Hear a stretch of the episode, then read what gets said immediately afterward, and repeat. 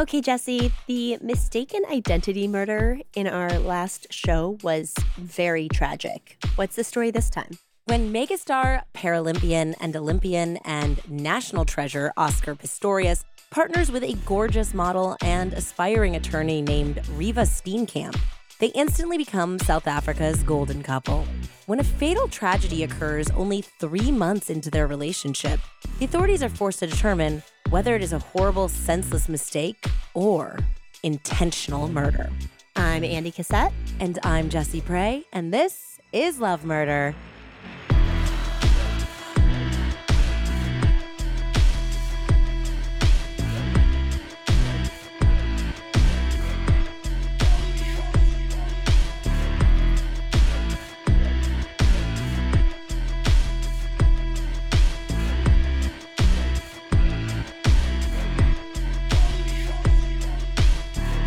Hi, Jessie. Welcome back, everyone, to Love Murder, a podcast about accidents, intentions, and love gone fatally wrong. You can find Love Murder on TikTok and Instagram at Love Murder Pod and on Facebook by searching Love Murder Podcast. If you are enjoying this show, please love slash murder a five star rating on your podcast app, subscribe, and review to help new people discover the show.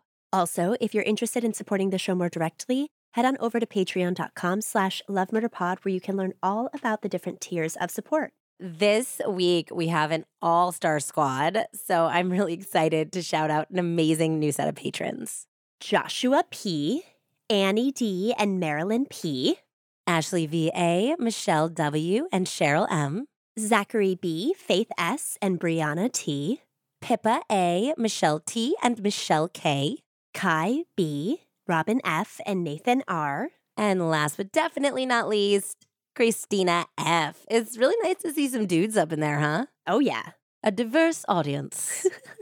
Another awesome group of patrons. Uh, we cannot thank you enough for all of your support, each and every one of you. Well, Andie, I think we should just jump right into it, unless you have anything you would like to roll into. Nope. Let's go. Let's do it. When gorgeous Reeva Steenkamp and heroic Oscar Pistorius made their debut as a couple in November of 2012, they instantly became a beloved celebrity couple in their country of South Africa. Oscar had for years been a tabloid staple. He was a determined and accomplished bilateral amputee who had represented the country in both the Paralympics and Olympic Games. Oscar worked with many charities and inspired those with physical challenges around the globe. It didn't hurt that he happened to have model good looks to boot. Reeva Steenkamp was obviously striking. At 29, she had already been a working model for years, gracing magazine covers and being voted one of FHM magazine's sexiest women in the world. What many didn't realize was that Reeva was so much more than just a pretty face. She was also highly educated and was planning to use her law degree so that she could help end gender based violence in South Africa. Wow. She had also overcome incredible adversity and had become an advocate for the voiceless. The pride of the nation would soon become the horror, then confusion, and then outrage of a nation only three and a half months into this golden couple's relationship. On Valentine's Day in 2013, just after three in the morning, four bullets would ring out into the night, ending a life far too soon. The police, the court system, and the public would all have opinions on whether what happened was a tragic accident or cold blooded murder. The surrounding conversation would include themes of domestic violence, racism, misogyny, the patriarchy, hero worship, and mental illness. An adoring public would also have to reckon with how well we really know the interior lives of those we put on a pedestal. Whew. Yes, so this is a pretty heavy episode. I am sure the vast majority of you guys are very familiar with this case. There has been some developing news which came out a couple weeks ago, which is why this was top of mind for me. Mm-hmm. I was thinking about covering it as a current affairs, but I had a book and I ended up reading a couple books for this, and it definitely warranted its own full episode, especially as I believe we've had quite a few requests for this one as well. So, like I said, I did use a very large range of sources. People have very strong feelings about this case, and they go into their research materials, it seems, with already kind of having an idea of what happened, it seemed like to me. So there were things I read that were like definitely like trying to paint a picture one way, and then there's the opposite way. I read two different books. I watched a show and I also listened to a long form podcast about it just to kind of soak up all the differing opinions. And as we go through, I'll give you guys the references because sometimes when I give my sources right away, it can kind of spoil the story if you're not familiar with it. So I'll definitely be sharing the titles as we work through the story. And also, you can always go to the show notes where I have everything written down there. We will be talking about a lot of issues that come up in this episode. So, trigger warnings for sexual assault, gender based violence, sexual trafficking, race relations a lot of stuff going on because we're talking about South Africa, and that makes sense. So, without further ado, let's go back and talk about two brilliantly beautiful children born into different circumstances.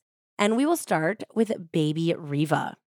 Reeva Rebecca Steenkamp was born on August 19th, 1983, in Cape Town, South Africa, to parents June and Barry. Reeva's parents had both been married before. And as a result, she had a much older half brother and a much older half sister. Her half sister, Simone, I think was like 18 years old when she was born. Wow. Yeah. Barry and June really did have a kind of fairy tale-ish head spinning romance. I mean, this I think might be, I say this every time, but this one might be really the love murder record. Reeva's parents got engaged five days after their first date and they got married five days later. So that is 10 days from your first date. From ever meeting. From ever meeting. Yeah, that's intense. They might have like met through mutual friends, I think, or something like that. And then they had their first date. So it was like, it might not have been the day they met because this isn't like we're not in the internet dating era here. We're in the 80s. Because now, like, your first date is like probably when you're first meeting. yeah. But like back then, it wasn't always that it was the first time you met. It was just the first time you had the intention of going on a date together. But still, that's pretty wild. 10 days from first date, already married. Though they did separate for a little while during Reeva's teen years, the couple did eventually reunite. And actually, that was thanks to Reeva and they spent the rest of their lives together until Barry's death last year at the age of 80. Mm. Reeva's early years have been described differently in the media.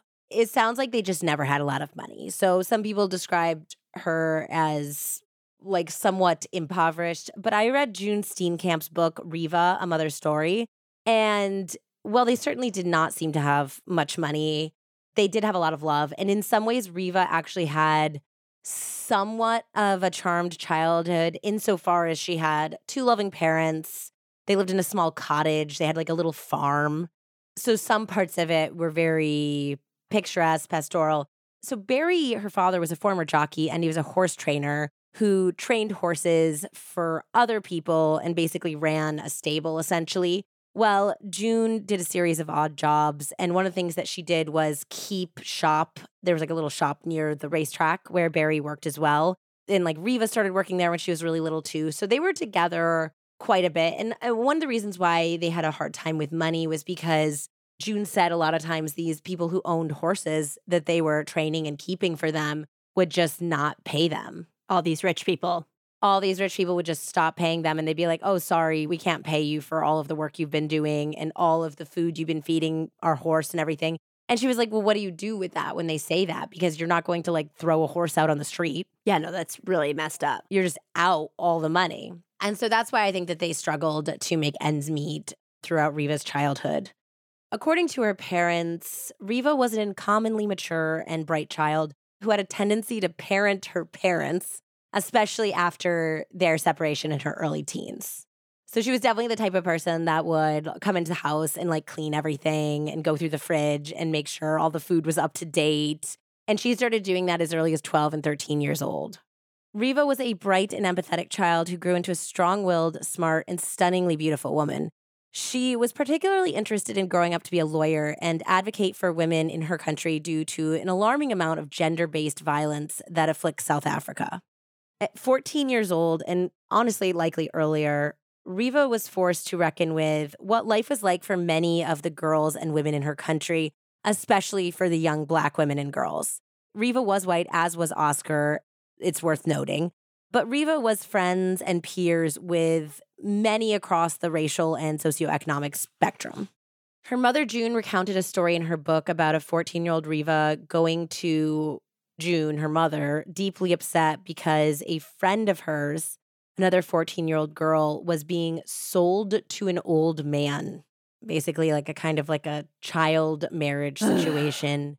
June wrote, quote, when the girls were 14, Reeva confided to me that this girl was crying because she wanted to go to school like Reeva, but her mother was being forced to sell her for 7,000 rand, the equivalent of $368 American, to an old man. It was sickening. This poor black girl cried and cried and said she wanted to go to school like Reeva, and that broke Reeva's heart. June went on to write, this tale is deeply shocking, and I can't apologize for making it sound like an everyday occurrence because there were always stories of people treating their daughters as a possession that they could make money from. When you're the mother of a daughter that age yourself, you feel the outrage very deeply. Reeva and I heard it all. So, this is where, like, the trigger warning for all of that stuff at the beginning I said comes in. And this is still what June Steenkamp is writing. A father locking a girl in a room and letting a series of men rape her for money mothers who are forced to take their young girls to walk the railway line, a well known area for sex workers. Reeva took all of that on board, all of these young girls whose childhood had been brought to an end abruptly and sordidly, who are used by their own parents as a means to get money. June did go on to say that the 14 year old girl referenced in this story is now okay.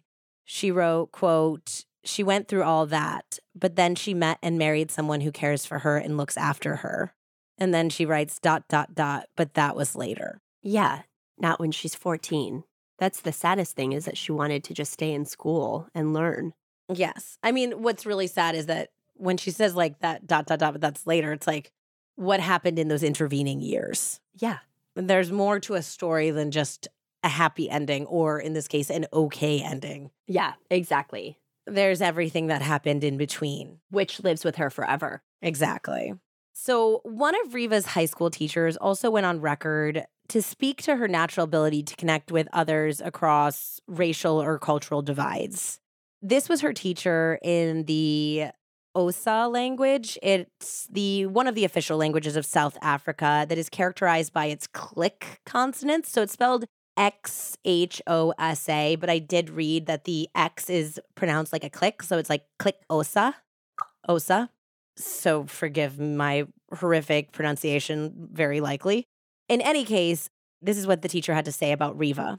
For some people, it is a new thing learning to work in this diverse world of cultures, but that child knew how to do it instinctively. She was so clever. She never saw color in a person. All of our students had to do three languages English, OSA, Afrikaans, but that child never differentiated. She fitted in every group. That fascinated me. She never made a fuss or showed an awareness of color or wondered why I, her OSA teacher, could be a class teacher in the same way that some of the other children did. She worked with people across color Indian girls, colored girls, black girls. She was prepared for our new modern world when she was very young. Wow. Yes. Unsurprisingly, Reeva was very popular amongst her peers and succeeded academically. And I think that also all of this talking about her world is just a very important context to look at an idea of Reeva's reality, which was really just more of an awareness of the reality of other girls and women around her. And it's not to say that white girls and women do not suffer in South Africa, because they absolutely do as well. But disproportionately, Black girls and women are affected by this types of violence more often. Reeva knew all this growing up. And this is basically where she kind of gets her origin story as far as having a desire to really put into practice this rainbow nation, this idea of Nelson Mandela's rainbow nation, and wanting to be a part of it, wanting to be an ally and a helper, and somebody that shows the very best parts of what South Africa is and can be. So she did great at school. She became the first person in her entire family to go to university when she went to Nelson Mandela Metropolitan University to study law. And alongside her studies, which I think started actually in high school, Reeva began to model. She's very, very stunning. And at first, it was more like one of those things where she did it to make a little bit of money because her family never had a ton of money. So it was something to pay the bills. And because, like, a lot of people, even her OSA teacher was one of the people that was like, she was so stunning that it was pretty clear that she should do this on the side because she could clearly make a lot of money. Yeah, if you've got it, do it. Yeah. But then, following a life changing event, Reeva had a realization about modeling. In her last year of law school, she fell off a horse and broke her back. Oh my God. Yes. So Reeva spent months in the hospital and was told that she may never walk again. She endured surgeries and infections. She apparently got shingles and different infections from being in the bed for so long. She had to endure grueling physical therapy sessions, but she did learn to walk again and was able to practice yoga and be generally active. That experience made Reeva realize that life was short. And if she was going to really make a run at being a model, which at 22, you're kind of on the older side of starting a real modeling career. Yeah. She realized that she was going to have to actually try to do it. So she wanted to graduate from school with her law certificate first, obviously, but then she was going to move to Johannesburg, which is the epicenter of modeling. It's like the big city in South Africa. And this was really because she realized that she could do good works as an attorney, obviously. But with a greater platform, if she became a well known model or celebrity, and then also became an attorney, she would have the greatest platform in which to affect change. Soon after arriving in Johannesburg, she became the face of some big national campaigns for Toyota. There was various clothing companies and some Italian clothing companies that I wasn't familiar with. She also got magazine covers for everything from parenting magazines to FHM. I, FHM South Africa really liked her, which is considered a lad's magazine. It's like a men's magazine. And she just was gorgeous. She's posing in a bikini. She has a lovely body. She eventually became a TV presenter and landed also a celebrity reality television show as well. Wow. She did it. She's doing it. And her mom said that she was very matter of fact about modeling, about like how to become a model, what she needed to do. She never complained about anything she has naturally dark hair. One of her friends said when they started law school together that she reminded her of Liv Tyler because she has blue eyes, naturally dark hair, and a naturally like pouty mouth. But she realized that she was getting more work when she dyed her hair blonde, which is so crazy to me because it's kind of like you. She looks like a totally natural blonde.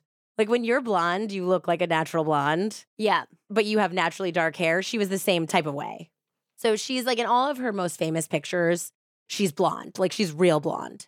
So it's easy to forget that she was actually naturally dark haired. Wow. That's what her mom said. Her mom said, like, she was willing to do it. She was only five seven. So when she first started modeling, they were telling her, like, well, you're 22 and you're five seven. So yeah, this is limiting the shoots and everything, like runway that we can send you on but she was a very good, I think it's called print model, right, Andie? When you're just like great on magazine covers and in like different types of adverts for that sort of thing. Yeah, which you can have a really healthy living just doing that.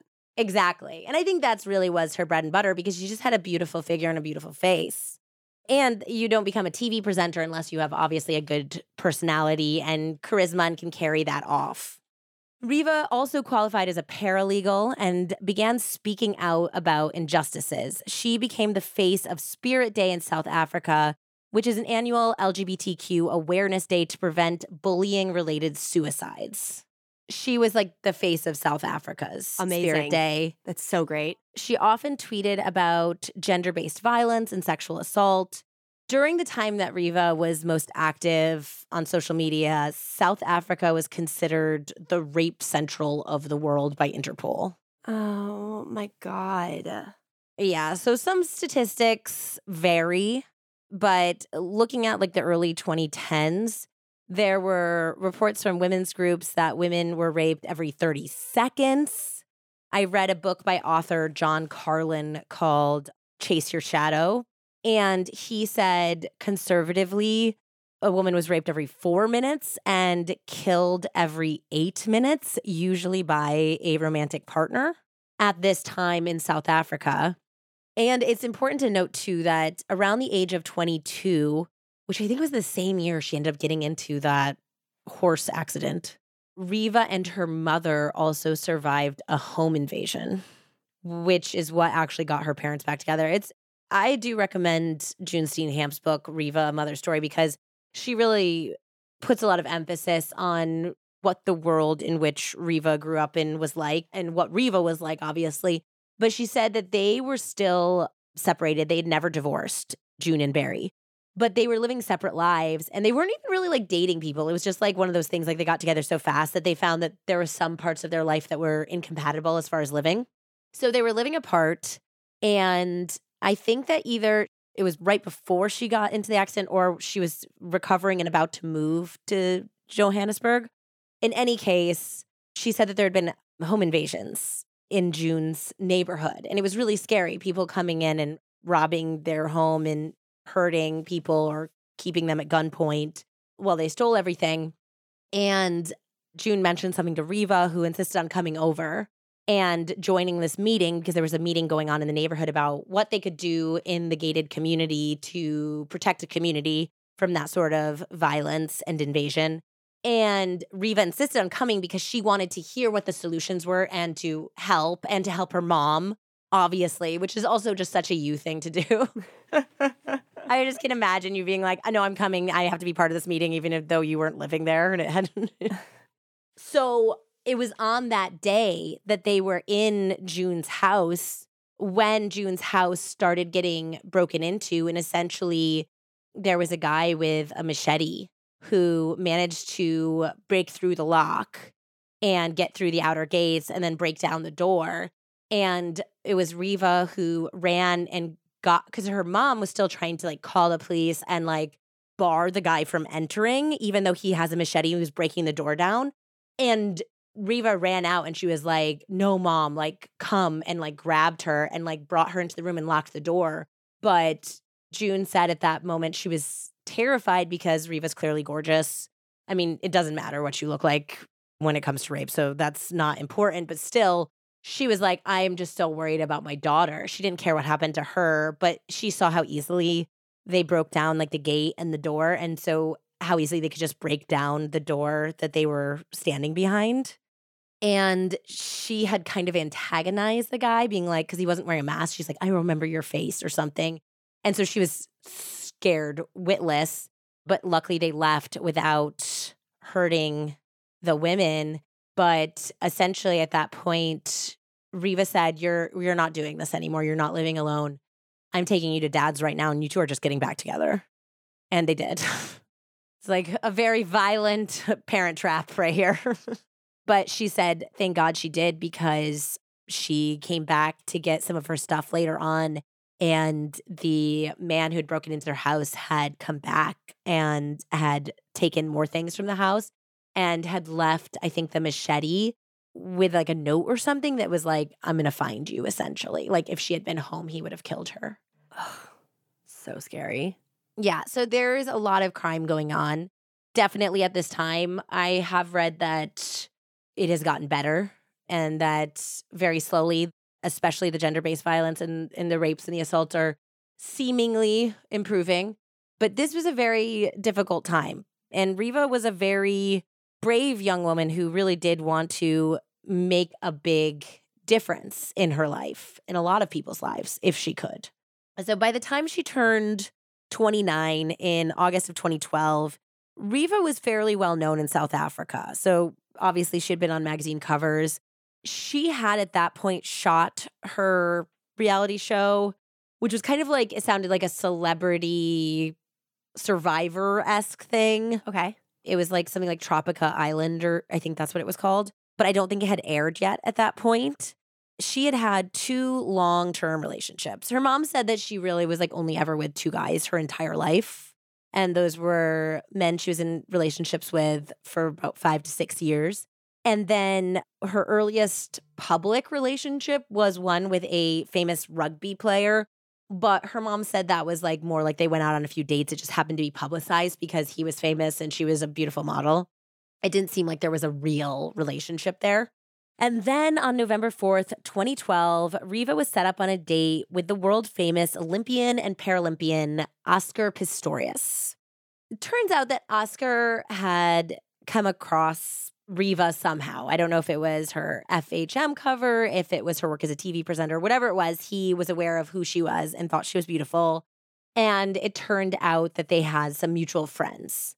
So he was able to get an intro to her through their mutual friends, and they were set up on a lunch date. And it was at that lunch date that they were hitting it off. And he was like, Oh, I have to go to this event tonight. Like, do you want to be my date? and it was very last minute. And she was like, sure, why not? And they went to that event that night, and all of a sudden, boom, like they're a couple. She wasn't somebody who really followed sports, so she didn't know that much about Oscar Pistorius, but she was aware of who he was. And it was like overnight, she went from like not even knowing Oscar to the whole country thinking she was dating him because it was a public event and there was a red carpet and the whole thing. It escalated very quickly. So pretty much immediately before the two of them had really thought through what their relationship was, they were already considered a new celebrity couple. So let's talk about Oscar Pistorius and his extraordinary will to not just overcome the odds, but to succeed. If the time you're spending cooking these days only for your kid to reject the meal feels criminal at this point, if this seems personal, it's because it is. Listen up because your new year is about to get a major upgrade. You need to try Little Spoon.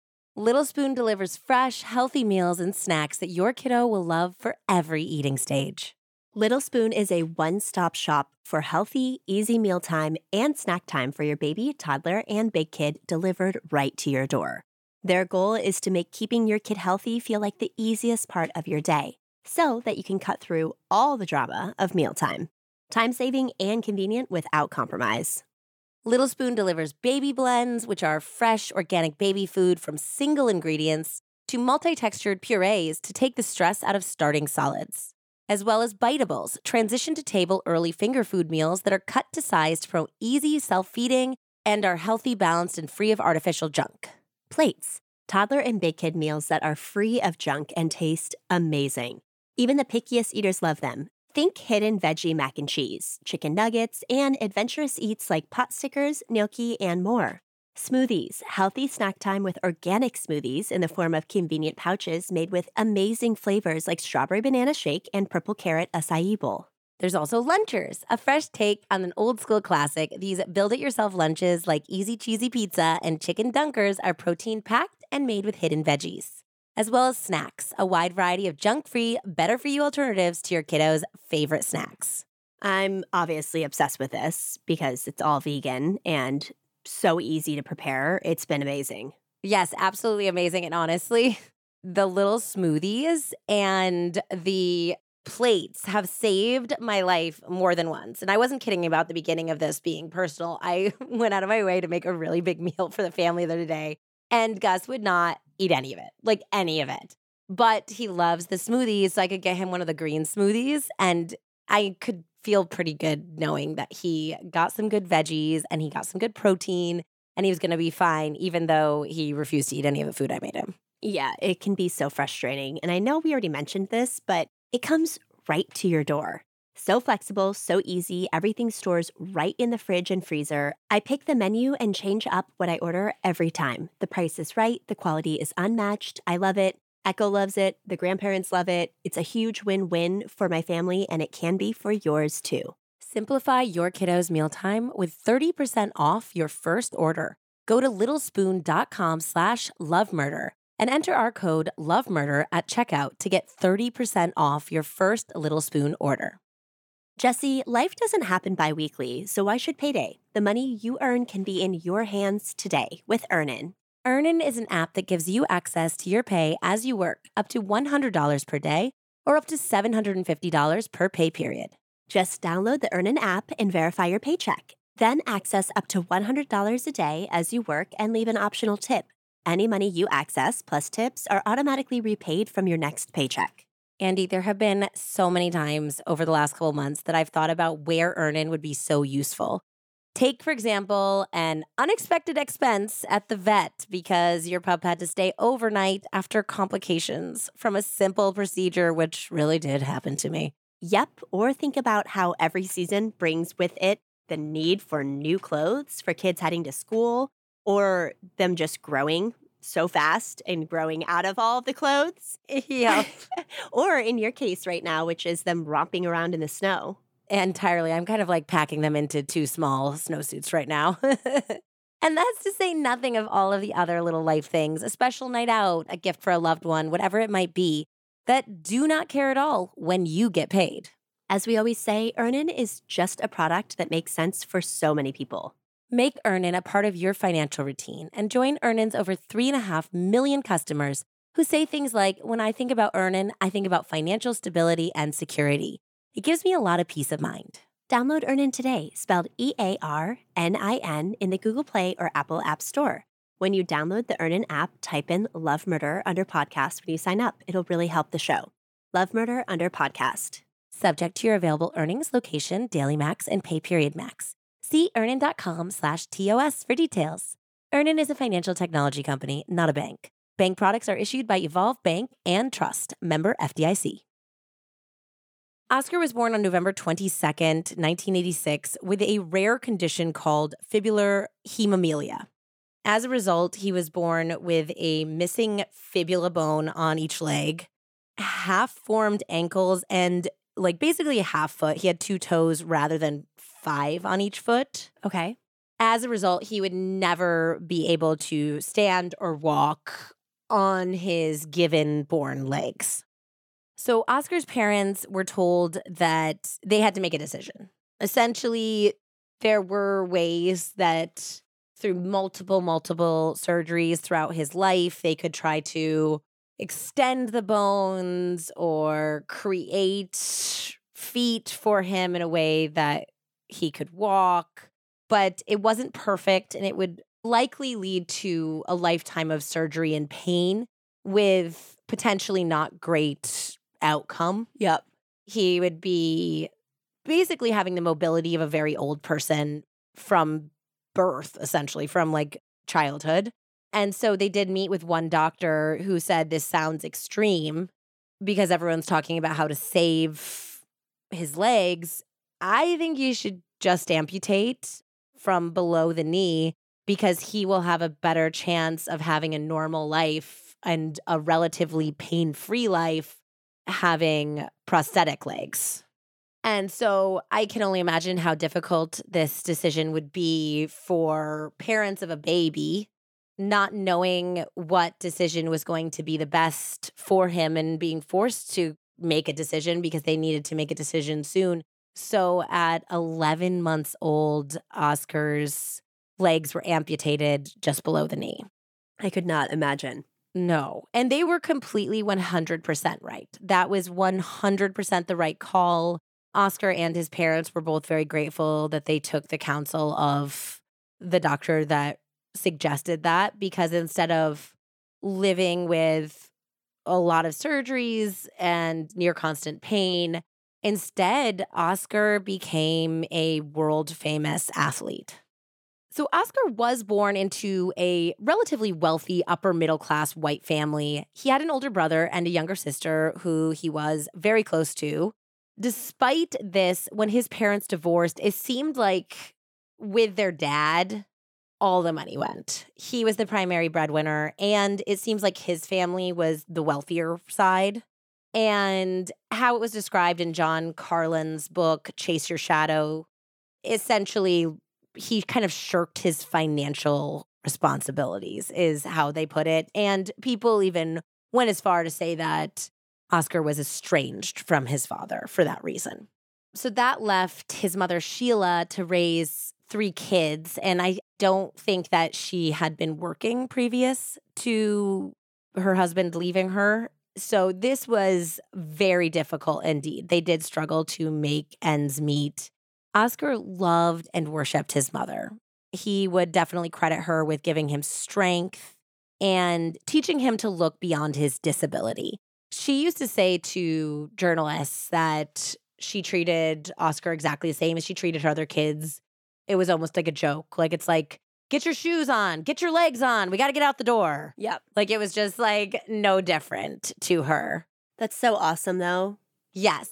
It's very complicated. And we'll we'll get into I think we can get into it right now that everything that was great about Oscar he credited his mother for like about how you overcome and how you essentially she taught him that other people regard you as you regard yourself. So if he never looked at himself as disabled, other people wouldn't see him being disabled either. But this also created a situation where it seems like Oscar never really he was kind of taught to consider himself separate from other people who had disabilities or other people who had different challenges or were differently abled in some way like that he was like refusing and almost like in denial about it because his mom was. And it created its own issues because it's kind of like the whole like you know when we're talking about racism how i don't see color is actually a problematic statement. Yes, yeah. how that it's really important to acknowledge racism. It's really important to acknowledge that the things that oscar is going to have to go through the challenges he's going to face are not like the challenges that able-bodied people are going to face some of them will be the same because we're all the same in some ways, but other challenges are going to be far greater. And when you don't acknowledge that, then it can actually create a lot of issues for the person who you're trying to help. She's trying to like pump her son up, but instead, it, I think it gave him a lot of anxiety about having to always be on, always be pretending that everything was okay, working harder than everyone else rather than just acknowledging that, yes, sometimes things aren't fair and you are just as worthy and just as smart and just as great, if not better, because of what you've been through. Yeah. But it also doesn't mean that you haven't had different experiences that people should understand. And so John Carlin wrote in his book, Sheila's refusal to let her son's disability hold him back physically or mentally was the engine behind his remarkable triumphs on the running track. What she failed to foresee was that by hiding the truth from himself and others, he might gain in self image in the short term, but might lose out by failing to face up to the truth of his disabled body, hampering his capacity to develop as an emotionally healthy human being. It sometimes meant pushing himself harder than he really wanted to. It meant smiling and looking strong when inside he felt sad or weak. His success in concealing his vulnerabilities from others built up the outer layers of his self esteem, but he paid a price in the terms of the turmoil generated by the impossibility of reconciling the person he wished to be with the one he was. The striving always to be regarded as able bodied, at peace with his disability, contained an element of self delusion which caused him anxiety and stress. I mean, there's also, I don't know if his mom spoke outwardly about how she raised them the same. Like, was that something that she spoke about? Because it could have also been a survival mechanism for her too, Yeah. you know? Well, no, she used to tell that story about like the legs, the shoes. She would tell that story to journalists herself. Yeah, but like it could have just been that she was taking care of three kids on her own and she like needed to treat them the same in order to like Yeah, uh, well, to keep that's absolutely true. And then I think that also John Carlin brings up that every mother feels a responsibility to her child and to deliver them into the world safely. And that it was also stemming from her own denial that there was anything wrong with her baby, basically. So it's like she might have had some misgivings about somehow like she did something wrong, even though that had nothing to do with it. It's a very rare congenital disorder, I believe, and had nothing to do with whatever she did or did not do. but it's still as a mom, you obviously feel like it's your fault. Yes, you internalize these things. And so by proving that her son could do anything that her able bodied children could do, I think it was also for her. Helped her feel like she was doing the best she could for him. Exactly. And also, I can't even imagine having three children and trying to make ends meet and everything, like you said, that what she was trying to do. And to that end, she didn't even consider putting him in a school where he would be in a specific place that was more accessible for him and he was around other children who were physically challenged in any way. and said she was like, You're going to the best that we can afford, the best prep school, boarding school in the nation. So where he went was actually very well known. And the headmaster even recalled that he sat down with Oscar and his mother, Sheila, and said, Oscar's incredible, but we don't really know if we can accommodate him. We don't know if the facility and the school itself and where he's going to be staying is going to be appropriate for him. And we just want to let you know that. And she was like, he'll be fine. So it's like it's a rough. It's like it's and he. By the way, he thinks that she did an amazing job and that she is like a hero. Like she created him. She was the one who raised him. She was the one who gave him a backbone. She was the one who made him so resilient. Made him so resilient. So like he has absolutely no qualms with how she raised him and inspired him. And in fact, it was probably the biggest devastation of his life when she passed away when he was only 15 years old. Stop. He was only 15. So he has her on this like permanent pedestal too. Permanent pedestal, which is another, he never really got the chance to grow up and examine. See her as an, another adult, another, hu- just a human and not his mom. Yeah, who is like legendary. Like he has a tattoo of like, I think it's Roman numerals of when she was born and when she died she looms extremely large in his consciousness and in his vision of self. And it's also really sad too because nobody ever saw her drinking at all. I think that she went through so much stress trying to do the best and be the best mom in the whole world and take care of these three kids after her husband blindsided her that they said that it turns out she was like a secret drinker. So she would like drink herself to sleep, essentially. And this was something that she hid from everyone. She even hid from her own children. As a result, her liver was severely damaged. And by the time she got treatment, they misdiagnosed her with having hepatitis. And it was the treatment for the hepatitis that she did not actually have that killed her. Yeah, because it probably processes through the liver too. I'm sure that was part of it. I don't know actually know what medically how it happened, but commonly when people talk about it, they talk about how technically it was a misdiagnosis and the treatment that actually ended her life. So I think there was probably a lot of anger there too, because that felt like something that could have been preventable. Yeah. In any case, Oscar really used his love and memory of his mother, and he was very bonded to his siblings as well to fuel his success in life and when he was in his teens, he tried to play rugby and he went out and he gave as good as he got on the field. But he realized that he was actually a better runner than rugby player. And unfortunately, the prosthetic legs that he had always had were very old school. They were wooden and they eventually broke. And I think that his school was part of maybe through a scholarship or something looked into finding him more appropriate prosthetic legs. And they ended up finding this great person who makes prosthetics in South Africa who fitted Oscar with these carbon fiber cheetah blades. What? Yeah, they're like, uh, you've seen, have you ever seen Paralympic runners? Yes. So they have these, like, yeah, those blades essentially. Yep. And he got his first set and they were blown away. Like, he got on the track and his athleticism, once in a generational talent, just like shone through. So much so that he got attention from like the whole Paralympics community. And which is really interesting because I also learned about a lot of people for some reason which are, they have nothing to do with each other.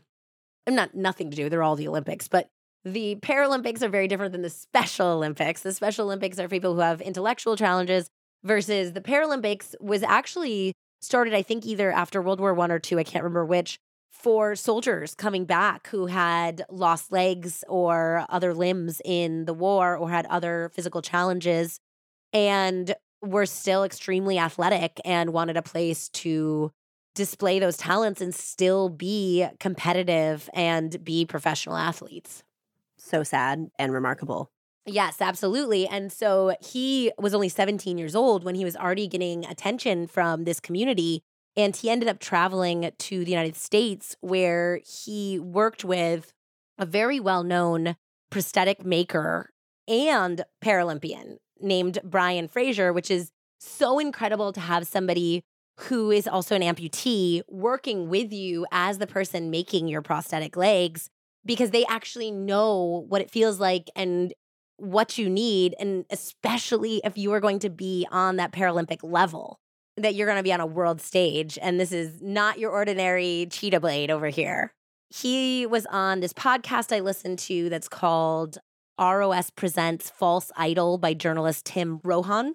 And he talked about how basically the, he's like this kid. He's 17 years old and he fits in with these cheetahs and they go out for a run and Oscar just blows him away. And at that time, I think Brian was like the leading gold medalist Paralympian in the 200 or 400 meter. And he said that he was just kind of like, Oh, do you think I could go to the Paralympics? And he's like, Yeah, seeing as you just beat a gold medalist, I'm pretty sure you could. right away, Oscar was a success. I mean, starting at like 17, 18 years old, he was already an international icon. He's very good looking. He's well spoken. He has this incredible story and extraordinary resilience. And he also really did have just this God given athletic talent. He's one of those people that 100% worked hard and like you know how people make it look easy but you don't see all the training behind it and yeah totally everything they have to go through like obviously like he was putting in the time and he was outworking people and all of that too but he's like one of those people that makes it look easy and there was something there i mean there's just people that are like michael phelps with swimming there's just people out there that whatever their body situation or their talent. They're just athletically gifted, just like some good singers, you know? Yep. And he was like that. And he was like that. And so he really became pride of South Africa, like a symbol. Because we're talking about, we're coming out of apartheid. There's significant rebuilding after apartheid, even though it had been years and years and years. It's still a country that's struggling to get out of that legacy. Yeah. And this was a hero that black people and white people alike could cheer for. And everyone saw him as a symbol of resilience and growth in the face of adversity. So he became beloved in South Africa and he was known as the Blade Runner because of his cheetahs. I love that. Yeah, the Blade Runner. Oscar Mania really reached a fever pitch when he ran at the 2012 London Olympic Games. So his goal, and I think this is if you're thinking about his mom, was like he didn't want to just keep winning gold at the Paralympics. He wanted to run in the Olympics against the able bodied sprinters. And there was like a whole thing about this, guys. If you, eh, there's like a lot of documentaries on Oscar, there's a lot of series there's so much information available about him. I didn't want to get too bogged down in this, but there was like a whole controversy about whether he was using as much energy as the able bodied sprinters and basically like, do the cheetahs give you any advantage whatsoever with like the spring? And also, like, obviously, your gait helps you out. So if you're taller and you have longer legs, you're going to run faster. So, how do they know if that's really would be would, would he actually be like six one or six two? I think he was with his prosthetic legs on, or would he have been shorter? Like so there was all these questions. And at first they said he could not run in the Olympics, and then they changed their mind and they said yes. And to like the credit of the other sprinters, they were like, this man had both of his legs amputated below the knee. As an 11 month old baby, I'm okay. I forget who it was, but one of the the guys he raced against at London was like, "We've got guys out here who are doping. We've got guys out here illegally taking whatever they can, whatever steroids they can to push their advantage. And you're going to make a really big deal about this guy who's a W amputee, a bilateral amputee. Really? Yeah, it seems insane. Yeah. And so they decided to let him run at London. And he was really concerned about this. This was a dream of his, of course. But at the same time, he was afraid of looking like some sort of laughing stock. And he did well. He qualified. He beat people. But then when he, it came to like the actual race, like after surviving qualifying rounds, he did end up getting last.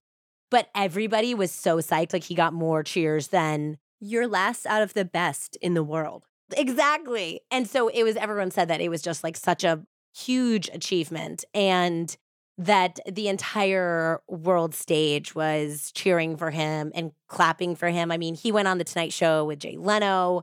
He was, I think at this point in 2012 and during London, he had over two or three million dollars of sponsorships. Like Nike sponsored him, Oakley, a company that made the blades, and he was really just this golden child. I mean, he was also a good looking guy, so he did some modeling campaigns as well. Um, he modeled for Thierry Mugler, was like he was like a, a face of their South African campaign as well. Ultimately, was he not happy and, and he was disappointed because he felt like he could have done better with the I think it was complicated. I think that there was like relief that he uh, did as well as he did. I think that there was pride that he had accomplished something that had been his dream his whole life and probably was something that was making him think of his mother, of course. And I know that they, like South Africa, chose him to carry their flag at the closing ceremonies, even though he hadn't won a gold medal, but because like the whole world had adopted him and loved him so much. So there was a lot of pride and he was getting so much positive feedback, but there's differing reports about how his his feelings were. Some people said that yeah, it was really hard on him. That he wanted to of course like go out and blow everybody out of the water. It's funny because he probably would have gotten blowback from that. They would have then been like, see, we shouldn't have let him race because he exactly. has an advantage. Like it's a double edged sword. It's like a triple edged sword with everything. I think more than anything else, too, this was very highly inspirational for anyone who was born or later developed physical challenges or was an amputee, whether it was unilateral or bilateral, meaning one leg or two legs. That there's a lot of people who John Carlin spoke to in his book who were directly affected by Oscar Pistorius, and he became mentors to kids he worked with directly in charities. He worked with um, a charity that brought awareness to victims of minefields and people who had lost legs and helped provide prosthetic legs for people afflicted with that type of violence. And I think that being on such a global stage as the Olympics, which obviously gets more attention than the Paralympics, became so inspirational to so many people out there. And in the end, whether he got the gold medal or not, his effect on the world was probably very rewarding, I would imagine. So in November of 2012, when these two meet, Oscar's a lot more famous than Reeva because that was the same year he was coming off the Olympics but she was still modestly famous. And that's how obviously he saw her and kind of went for her. Like I said, they went basically public right away. And Oscar was pretty much referring to Reeva as his girlfriend almost right off the bat. Hmm. That's kind of like a red flag because it feels like he would know what the attention was going to be like at this event. And there's even video footage of her being like, oh, I'm his friend yeah, we just decided to come together today. Yeah, we just met.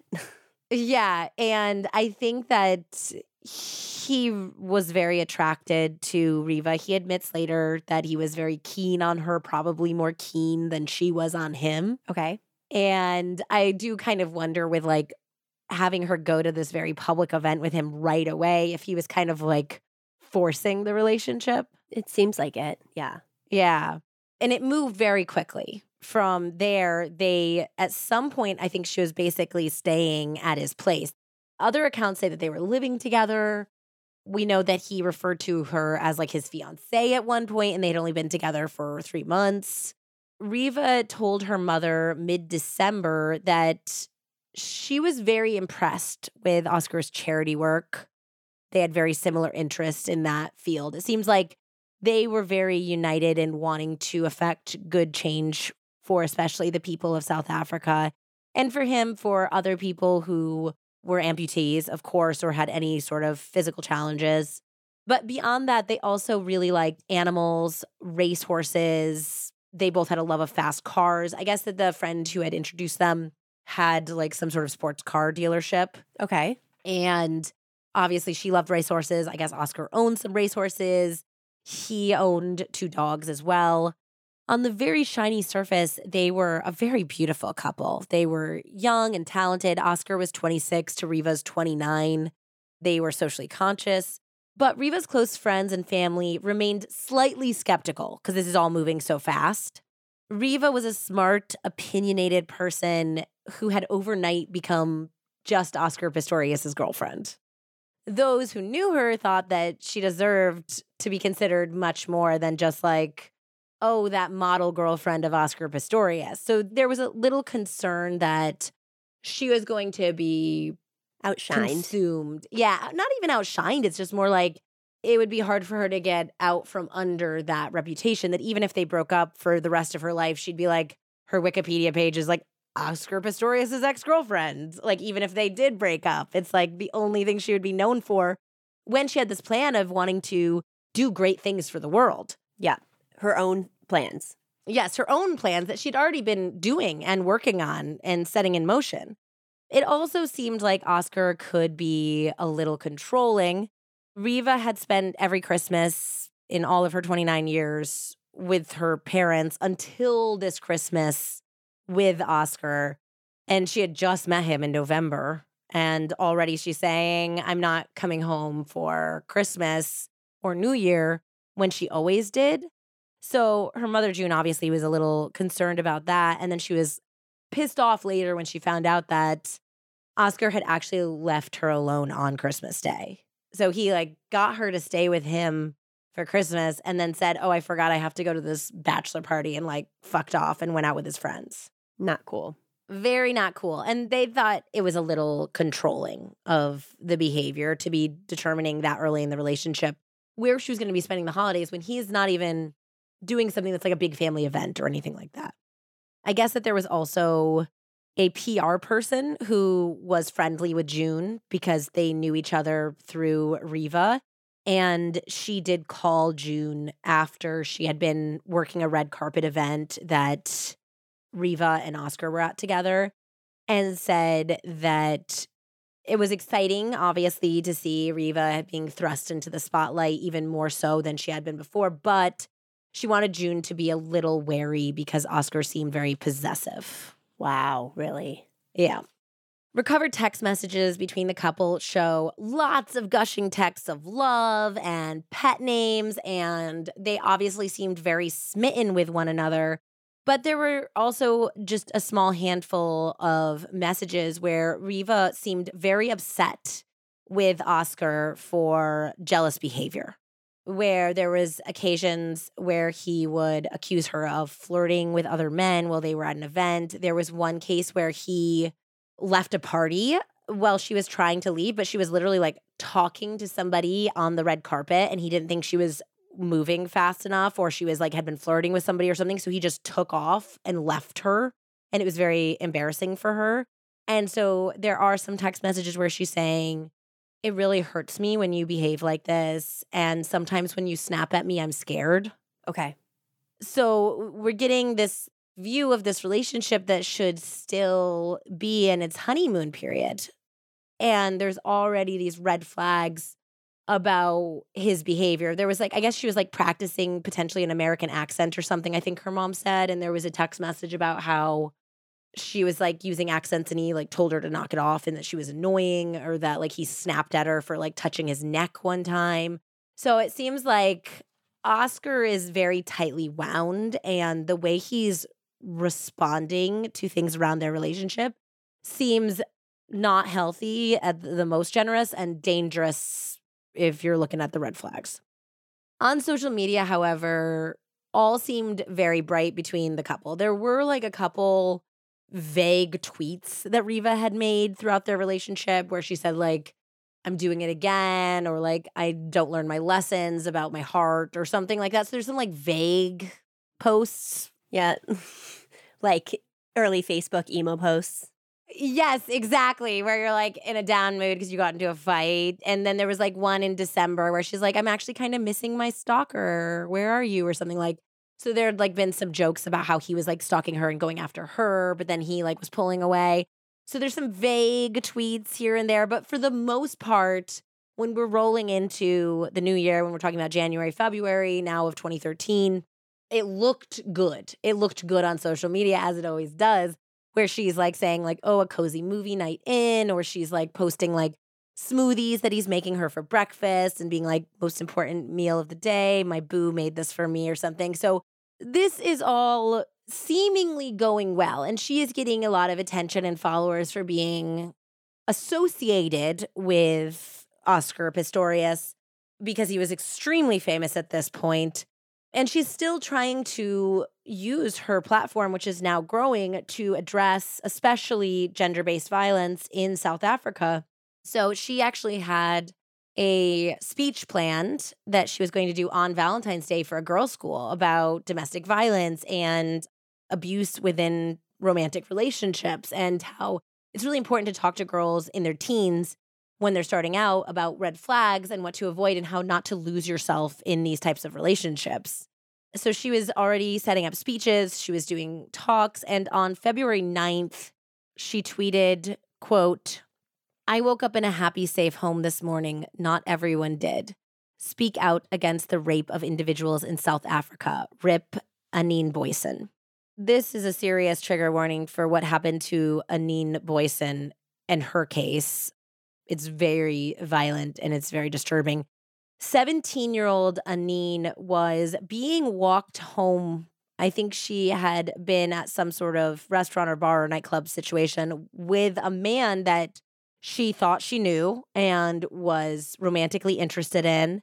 It seems like potentially there was some interest there on her part, but she trusted this guy and she knew him and she he was walking her home so she was safe and instead he and his friends gang raped her and that wasn't the end of it after they did that they disemboweled her so Anene was found by a security guard and she managed to live long enough to identify her attackers wow there was a big outcry about this in south africa thank goodness this really did actually move the needle a little bit because it was such a horrific crime. Yep.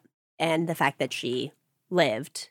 Well, she didn't survive. She lived long enough and then unfortunately she passed away from her injuries, but she was able to identify her attackers and at least one of them was brought to justice. But I know that the, the president spoke out at this point and it was a big rallying cry for women's groups, and uh, groups that were against gender based violence in South Africa at this point. and it was just so atrocious that Reeva, when she was planning on making this speech, she decided she was like retooling her speech because this happened on February 9th and she was supposed to speak, I think, to the girls' school on Valentine's Day on February 14th. And so she was figuring out how to give this speech in memory of Anene. And I guess the speech was in honor of the Black Friday campaign for rape awareness. But unfortunately, Reeva would never get a chance to make that speech. And she and Anene would be tied together in public consciousness forever, and not because she gave a beautiful speech honoring Anene's life, but instead because in the early morning hours of the day she was supposed to deliver that speech, Reeva Steenkamp was shot to death. So wild. Whether your resolution is to save money, eat better, or stress less, HelloFresh is here to help you do all three. Say hello to your most delicious year yet with fresh ingredients and chef crafted recipes at a price you'll like, delivered right to your door. Seriously, every year when resolution time comes around, I find my goals aren't some big, crazy, ambitious thing. It's just about doing life a little bit better. And I think HelloFresh helps with that in so many ways. Exactly. Each HelloFresh box is packed with farm fresh ingredients, and everything arrives pre portioned right to your doorstep for less hassle and less wasted food. Yep, and with HelloFresh, you'll never face recipe boredom as well. Dig into their biggest menu yet with over 45 dinner options to choose from weekly and even more market add on items that suit any lifestyle. For us, easily the most valuable part is that they're actually designed for a super busy lifestyle. Their quick and easy meal lineup includes their 15 minute recipes, which are designed to minimize mealtime stress. This has been such a helper for me. I was just telling Andie about how when I was growing up, my dad always made these incredible meals every night. And I've had so much mom guilt and stress about not being able to do a similar thing for my kids. And now HelloFresh has given me the ability to do that in 15 minutes. And it turns out that the kids actually love the recipes. So I've never been happier. And they have so many great options for different dietary restrictions, and it's made it really easy for our vegan household to find something that works for everyone. And honestly, they've all been delicious. So it's fast, convenient, and can actually work with a lot of different types of eaters, which sounds like a win to me.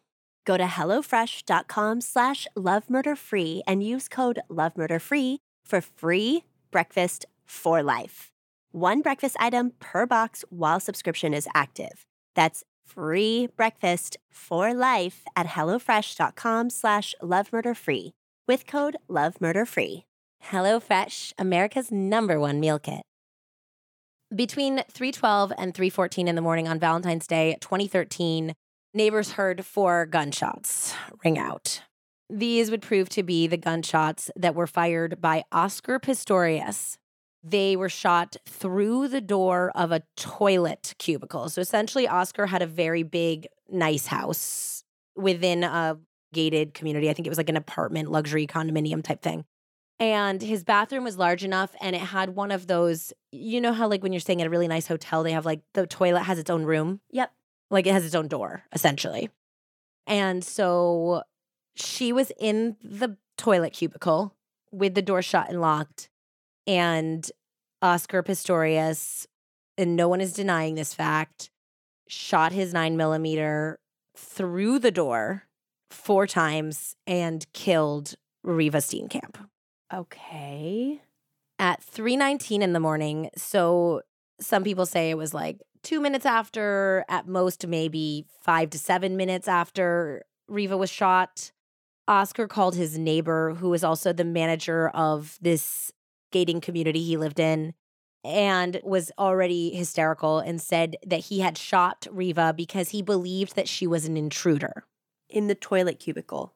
In the toilet cubicle. That's what he says he said she was in the bathroom. I thought there was an intruder in the bathroom. I didn't know it was Reeva. I shouted for Reeva to call the police and I fired on the intruder. And only afterwards I realized that Reeva was not in bed. And I broke down the door with a cricket bat and realized it was Reeva. And then he immediately called for help. He hung up after talking to the manager. He then called emergency services and this estate's where he's living, the estate's security guards. Emergency services told him to not wait for an ambulance if there was any chance that she was still alive and to try to rush her to the hospital himself.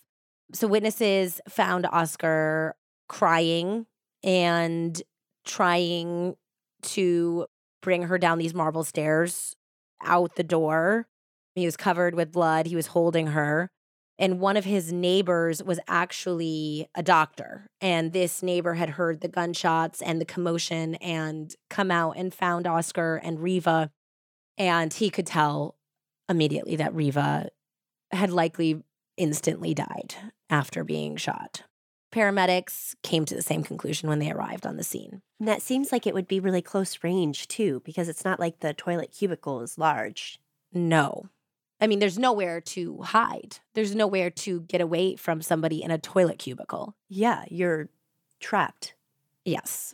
So paramedics and later the the autopsy would say that it might have been possible for Reeva to have survived had Oscar had regular bullets in his gun.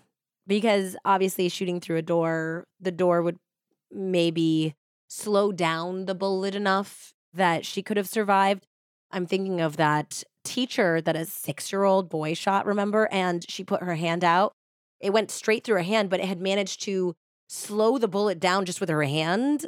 That by the time it hit her heart, it didn't completely kill her and she survived. So, what kind of bullets did he have? He was using something that they called dum dum, or I also heard them referred to as mushroom bullets, which basically instead of just passing through their target, they expand and explode upon impact. Why would you have those in your gun? I personally do not know. Now, Oscar was a big firearms enthusiast, let's say.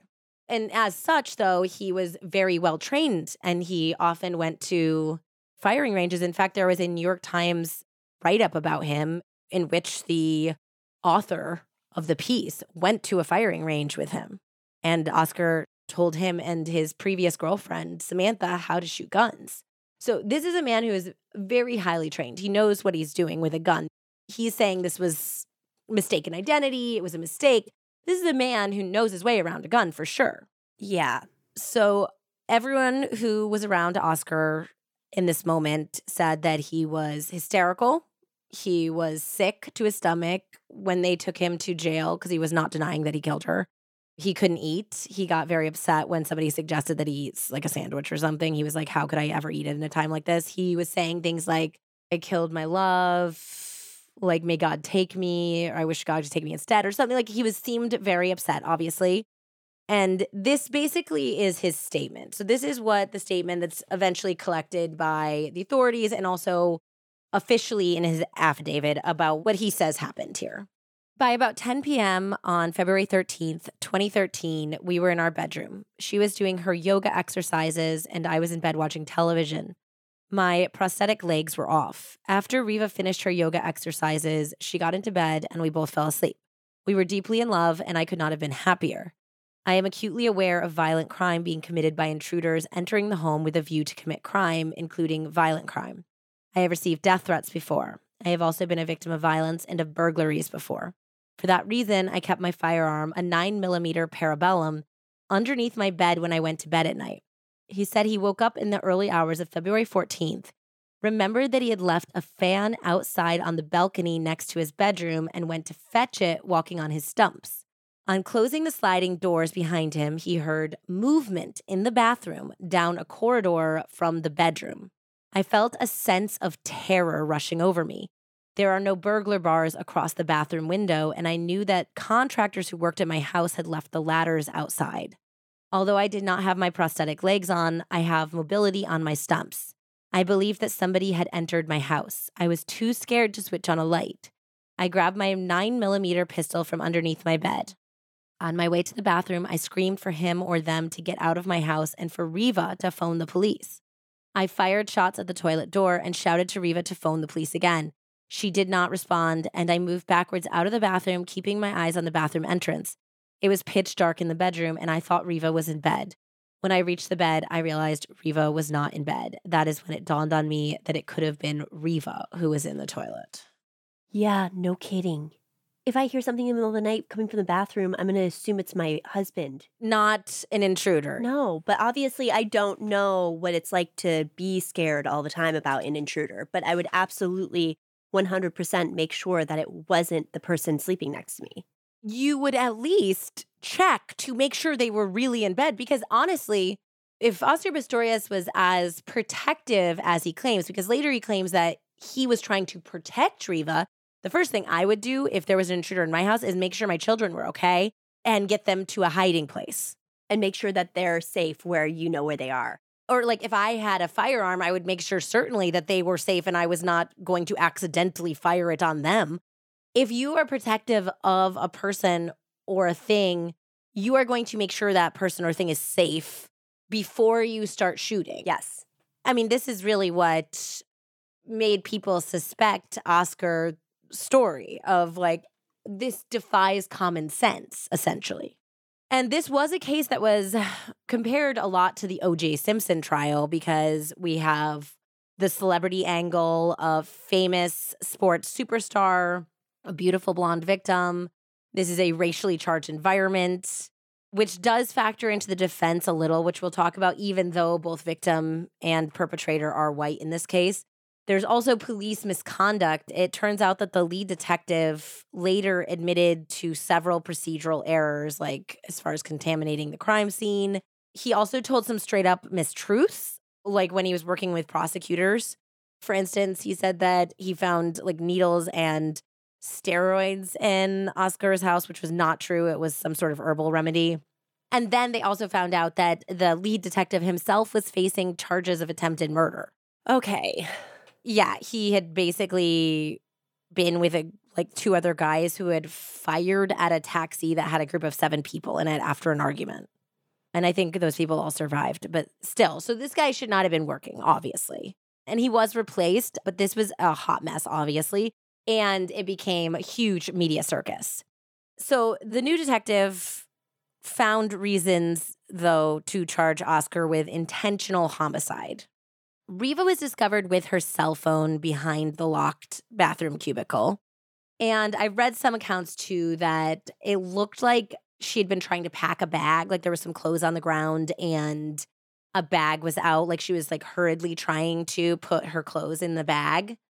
And there were a couple, like some couple, a couple that was close by in the neighborhood that did hear a man and a woman arguing that was from the general area where Oscar's home was. So the authorities formed the theory that Reeva and Oscar had been arguing, that there had actually been no time that they had actually gone to sleep. And her mom also talks about this in her book about how she saw the security footage of her walking into, because I guess she comes home first and then Oscar comes home, but it looked like they had already been fighting. And they're, of course, they're coming into the home at separate times. And Reeva did smile for the security guard when she's let in, but her face is wrecked and like sad up until she like smiles for the security guard. And then as a parent, she's watching this. And then as soon as she passes through, her face drops again. Like she was just like performing and being nice for somebody. And so they think that that there were they never went to bed, that they had been fighting for most of the night. It also turns out that there's no text messages or any other signs that would say that Oscar was mad about this, but we do know that with his permission, she had gotten a coffee, I think, with one of her ex boyfriends that day.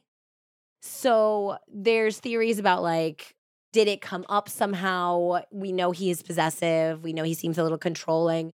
Whatever there was, there was some argument. The neighbors hear the argument. It seems like it would make sense that she would get scared either he's advancing on her or he already has the gun. And she takes her phone and runs to the bathroom and locks the door. She has her phone with her to call for help, but she doesn't get the opportunity. So scary. It's very, very scary. So, th- this was the state's theory about what really happened, which is all based on circumstantial evidence, but does make more practical sense if you're looking at Oscar's story versus what the prosecution believed and the authorities believe happened. I also recall that Oscar had dogs, I think they were pit bulls, and nobody recalls the dogs barking or being alarmed. Yeah, from an intruder. From an intruder. And there's a lot of alarms in this place. There's like security detail. There's this is a very upscale area. And that's not to say that violence doesn't happen in upscale areas. Of course, it, can happen anywhere. And it's very common in South Africa. So it's not like just because you're in a wealthy area and you have round the clock security, you're totally golden. However, with all these things combined, it just seems crazy. And somebody else also talked about, I can't remember if it was on the podcast, but how it seemed crazy that he would like go to the balcony and check the fans and then he also had to come back because he kept his gun under the bed. So he'd have to come back to the bed now thinking that there's an intruder in the bathroom. So a couple times he would have run back to the bed and said, Reeva, Reeva, wake up. Yeah, and she's not there. And she's not there. So he's getting the gun and he's not checking to be like, I think somebody's in the house. You don't tell your partner that. You don't wake them up and warn them. And then also somebody on False Idol, the podcast, said also even if he even if he was right, let's say, even if somehow an intruder came in and locked himself in the toilet cubicle, which did not have a window. So the I think the window was in the bathroom. Yes, there's a window in the bathroom, but like had gotten in the house and then somehow locked himself into the toilet cubicle. They were saying that you're still not allowed to kill that person. Like that person's behind a locked door and you have a gun pointed at them. At that point, you call the police and you say, I think somebody's in my bathroom. I will keep them at gunpoint until you get here. You still do not have the right if they are not advancing upon you or if they are not coming to take your life or put you in danger, you don't have the right to just kill them through a closed door. Yeah, even if it was an intruder. Even if it was an intruder, you can't just shoot them nilly willy. They have to be like coming at you. You have to have evidence that this was really self defense. And if they're not even having the opportunity to speak, because if they had, he would have recognized Reeva's voice if we're following his story, then clearly he didn't give whoever was in the bathroom a chance to say, hey, don't shoot. So that is problematic in and of itself. So let's say even if he didn't think he was shooting Reeva, which I don't necessarily believe, I think he knew who he was shooting, it's still some type of murder because he still knew a human being was behind that door and he shot anyway without giving them any chance. So this what I just kind of outlined was basically the prosecution's argument when they went to trial in fall of 2014. They included the evidence of the text messages where Reeva said she was scared of Oscar, where she detailed these periods where he seemed controlling or possessive or snappish. They also included an ex girlfriend's testimony that Oscar was verbally abusive and had once when they were in a fight, or I think he was like mad because he had gotten pulled over for speeding, which he did quite frequently. He was known to go in excess of like 180 miles per hour, like crazy. The New York Times article who profiled him said that he was like crazy driver and would like drive right up behind people, like in a very uncomfortable way. And so this ex girlfriend, Samantha, who started dating him when you, she was only like 17, I think she's 17 and he was like 24, said that he was very controlling, he was verbally abusive, and that one time he was like angry with her or he was like angry that he had been pulled over, whatever way, he was in a bad mood and he opened the sunroof of the car and while he's driving he shot his gun out of it like in a threatening manner. Oh my god. Yeah. Obviously his defense claimed that reeva's death was simply a tragic mistake. They claimed that oscar had long had anxiety and was particularly terrified of home invasions. And i do think that this is documented. I think he talked to, to the new york times journalist about this and maybe others the defense claimed that this fear had originated with his own mother, who had also slept with a gun in order to protect herself and her three children as a single mother in South Africa. So he worships his mother, and this was what she did. And she maybe had given him this feeling or this anxiety, or it was just he had anxiety. Yep.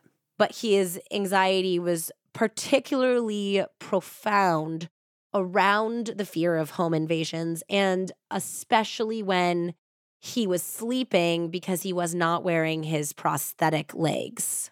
Yeah, so he's like starting out at a disadvantage if someone did come in. Yes, because he doesn't have quite the same balance or mobility.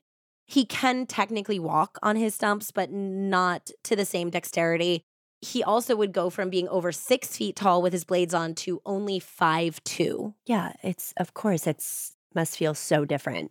I can't imagine. Uh, he was a mess at the trial. He had to be excused, like he was vomiting, he was crying.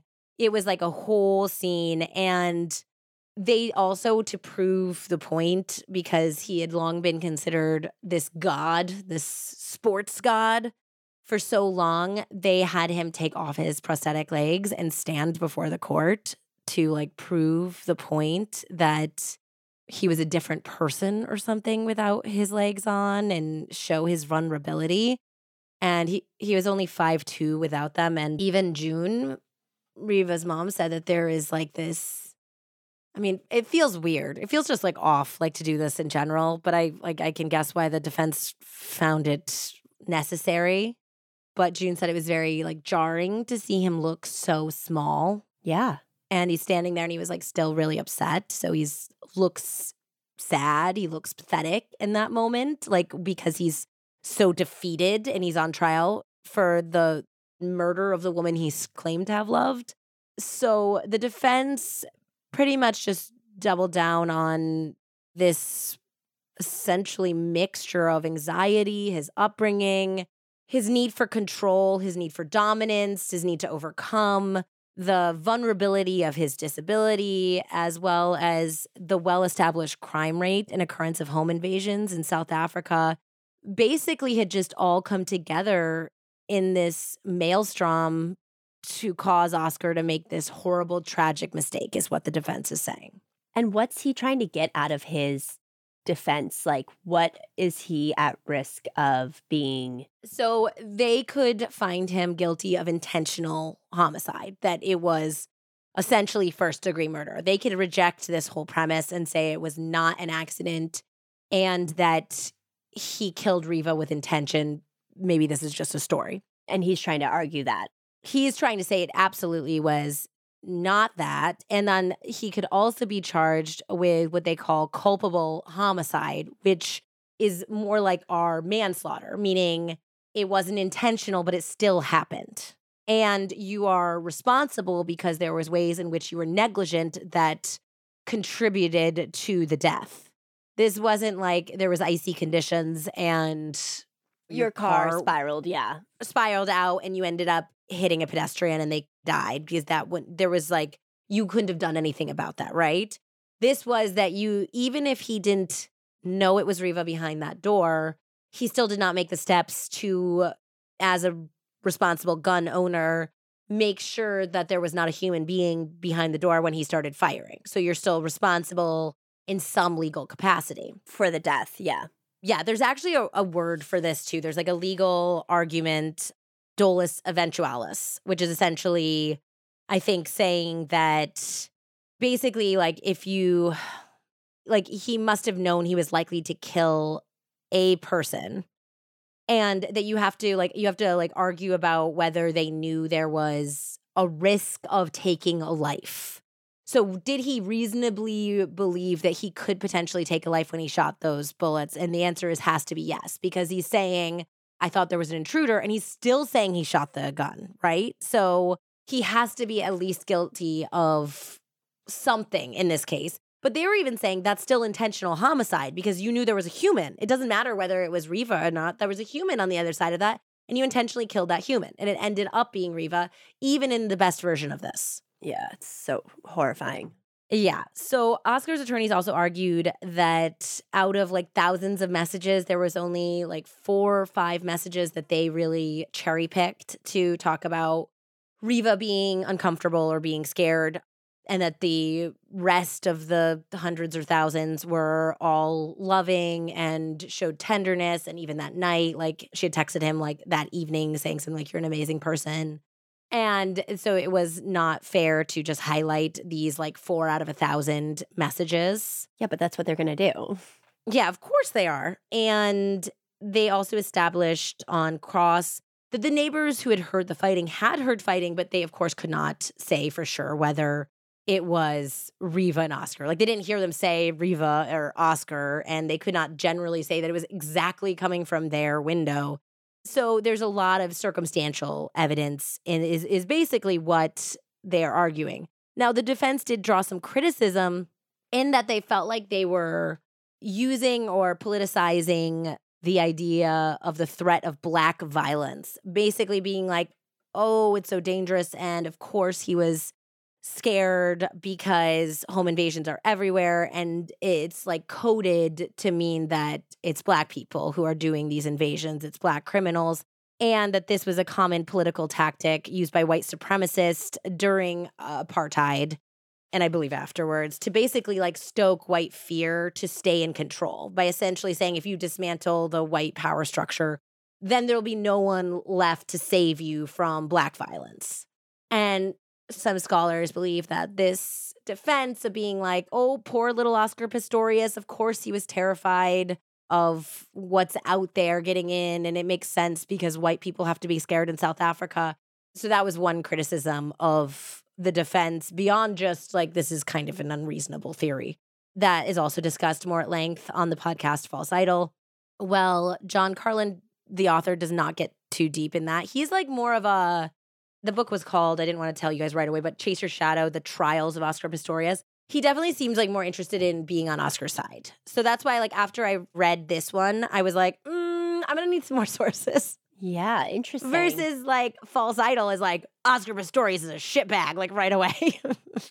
it like basically has like other guys on who like raced against him being like he wasn't really sportsmanlike and he's kind of a dick and like he wasn't as great as everyone's saying Meanwhile, John Carlin's book is like children talking about how like he meant so much to them and like Oh how he helped them like get prosthetics and stuff like that. But that's why it's such a sensationalized case. Yes, but it's also important to uh, take in all of this information because there's still people that really like believe that this was based on his mental state and his upbringing and when he didn't have his prosthetic legs on and we can't really understand what that feels like. Like you can't put yourself into that situation and there is a really bad crime rate. It's like that's not something we can look past. That is possible. And then there's other people that are like, Are you kidding me? Like, listen to what he's saying. Listen, like, no reasonable person would do those things. I know. And I'm not on his side at all, but like if he actually does have severe mental illness to the point to where his anxiety is affecting the way he's functioning as a normal human being, like that could be Yeah, it's something that you have to take in Yes. Now, there was also conflicting reports, and this always happens with like expert witnesses. Like the state has a, a witness that says he was absolutely like his anxiety was not affecting his ability to make decisions that night. And then, of course, the defense says that it was. Well, yeah, and also if your anxiety is that intense, you should not be a gun owner. I mean, there's also, I think we've talked about it before because it's something that Marcus Parks says, which is like, if you have mental illness, it's not your fault, but it is your responsibility to manage it. It's his responsibility to have an understanding of his anxiety and figure out like how to make sure that outcomes like this do not happen when he's in that state of mind, which obviously he did not do because there is no evidence that he was in any sort of treatment at the time of the murder. Yeah. It's very complicated.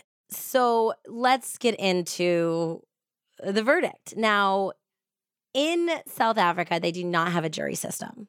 So it is up to the judge. And this judge, Judge Masipa, she is very well respected. She was only the second Black woman to ever be appointed in a high court in South Africa. Wow. And she was known as a very competent judge and could be very harsh on offenders. So this is not a situation where he has like a white male judge. This is somebody who is, everyone thought from the outside, going to look at this very fairly and not be swayed by his celebrity in any way. Which I think is good and important. Yes, absolutely. And basically, it sounds like how this all rolls out is that the judge spends days, weeks coming to her own conclusions and then preparing a statement. And she actually spent two days breaking down all of the evidence and why it felt believable or legal, really, because that's what she has to say. Like, legally, this has a standing or it doesn't. And then she gave her verdict. And so she gave a statement about how she reached this verdict and said that the witnesses who heard arguing did not matter. That's just circumstantial. They can't say that it was them. So, unless somebody was in the room with them and saw them arguing, like that doesn't really matter. She also threw out the text messages saying that these text messages don't necessarily mean anything because she said, quote, normal relationships are dynamic and unpredictable sometimes.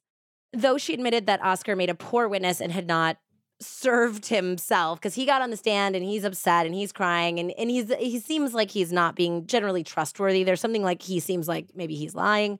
She said that he wasn't a great witness, but that really is it's kind of neither here nor there. She said that basically in the end she felt like the state had not proven their case of intentional murder beyond a reasonable doubt. And therefore, Oscar Pistorius was acquitted of intentional homicide. However, she said that the explanation of the conduct of the accused does not excuse the conduct, which was clearly negligent. So she found him guilty of culpable homicide, which is like our manslaughter, and it carries a significantly shorter sentence. Ultimately, he was sentenced to serving a maximum, maximum of five years in prison. Wow. Yes. Now, this was a very unpopular decision, to say the least. Most, I think, also coming off of what had happened to Anene Booysen. And only days later, this is happening to Reeva. There was a lot of outrage about gender based violence going on in South Africa at this time. And actually, a lot of South Africans were taking this harder, like, were harder on Oscar than the general world was because of what was going on in the country. And it got so bad that Judge Masipa actually got death threats regarding this verdict. And some people said too, because she had very, very advanced and severe arthritis, Judge Masipa herself. And she walked with a noticeable limp.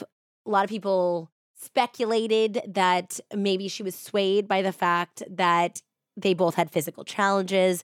She could put herself more in his headspace. But she has, of course, denied that this was at all personal for her in any way. So Oscar ended up being paroled basically one year later, October 2015. Holy shit. Yeah, but this is not the end of the story. In South Africa, the state is also allowed to appeal. Like in our system, if you are convicted, you can appeal, but generally, I don't think the prosecution can appeal when they lose. It just, it's done. But in South Africa, they can. So the state appealed the verdict and the sentencing, and they appealed because they believed that the judge had misinterpreted the law when she cleared Oscar of murder on the basis that he did not intentionally shoot Reeva, essentially saying that she didn't apply the rule of dolus eventualis that we were kind of talking about. Maybe it was not Reeva, but he certainly was intentionally killing a human. And that's intentional murder. He knew there was a human beyond the door and he still shot, knowing that reasonably he could assume that they were going to die. Mm-hmm. That's an, unreasonable assumption. Knowing this weapon, how close he is, and he knew what kind of ammunition he had in that barrel. A panel of five judges in December of 2015, so he had only been out for a couple weeks, unanimously decided that Oscar was guilty of murder given the high caliber weapon, the ammunition inside, his firearms training, so he would have had an awareness that this could kill someone. He should have been aware that whoever was on the other side of the door had a very likely chance of dying. And Oscar was resentenced to a total of 15 years maximum, including the time he had already served, with his earliest parole date being that of March 2023. The first parole application was denied. Okay. However, earlier this month, after serving nine years in prison, Oscar Pistorius was released on parole. So he's out now. And that was what I was getting into with current affairs. When I saw the news, I was like, this would be a good case for current affairs. Then I realized that there's a lot going on here and it was worthy of a full episode. I think it definitely was. I think that was an important full episode. Yeah. I mean, nine years is a short time.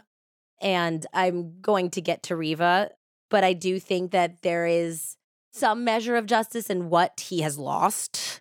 He has probably lost more than just your average run of the mill guy out there. He lost his career, his purpose. I don't know if he was stripped of like his medals, but likely he was stripped of all of his endorsements. I mean, he was stripped of being a hero, stripped of honor. Like, he will be known now forever as a convicted murderer. Like, it's like his Wikipedia is going to be like Paralympian, Olympian, convicted murderer. And that will always be on him and overshadow any accomplishments that he has ever made or done for the good or for the bad. Hence the podcast name of the other full length podcast, False Idol. But I did find that even with the podcasts or the books or the other than June Steenkamp's book, which is all about her daughter, everything seems to start and end with Oscar. It's all about Oscar. Everyone talks about Oscar first. They talk about all of his accomplishments and everything he went through. They talk about what he lost. They talk about it's just all Oscar. And I know that Reeva really got lost in all of this, just like her loved ones feared when they were just afraid that she would lose her identity and still be alive in the relationship. Yeah in the relationship. And that's why I really chose to center this episode around Reeva and really go into her life and her dreams and her accomplishments because pundits and Reeva's loved ones alike said that not only is her legacy being Oscar Pistorius' girlfriend and a murder victim now, even in court, they referred to her as the deceased rather than using her name. And it was like she was completely stripped of everything she had been and all of her possibilities, which is just absolutely incredibly tragic, given that I think with her spirit and all of those things that like her teachers said about her and the way she treated people and how she cared and what she wanted to do and how she wanted to create a platform for change. I think she could have been like a Princess Di like figure in South Africa. They could have both done a lot of amazing things. They could have both done a lot of good. And then that's basically like what June said at the end of her book is that obviously there's so much anger there that Reeva didn't get to accomplish, that she didn't get to get married, that she didn't get to have children, that June didn't and Barry didn't get to have grandkids. And she also thinks that the stress of all of this killed Barry early. He died last year at 80. And I guess he did go to the prison and speak to Oscar when he was doing poorly, but he was only frustrated because he said that all he wanted to hear was that it was a mistake, sure, but like we had gotten into a fight or we had like I did it essentially, like admitting it. And he would not give them that. He kept saying that it was an intruder, it was just a mistake. He loved Reeva. It wasn't intentional. And he, he never really like gave Barry what he was looking for, which was what he felt like would be the truth and a real apology. Yeah. I mean, the fact that she was going to go that very day to deliver a speech. I know. To teenage girls about rape and gender based violence and abusive relationships and how to avoid them and how to achieve in this patriarchal society is stunning. It is just really a, a tremendous shame. All right, that's the uplifting story today. Sorry, guys, not so much lols in this one. We no didn't have lols. no lols at all, not one lol to be seen. So uh, hopefully we will be back in form next week. But I'm glad we covered it because I think, well, Oscar is out now and making news again all over the world. It's important to keep the focus on what the world lost and who the world lost, which was Reeva. In conclusion, this is definitely one of those circumstances where it's, I mean, it's always important, but this is a reminder of why it's important to center these stories around the victims and their lives. Yeah, and in Reeva's case, and I'm sure in so many other victims' cases, it's important to keep their mission and dreams alive. Absolutely, 100%. And as always, trust your gut when it comes to love so no one ends up murdered. Love you guys. Thanks for listening. Bye. Bye.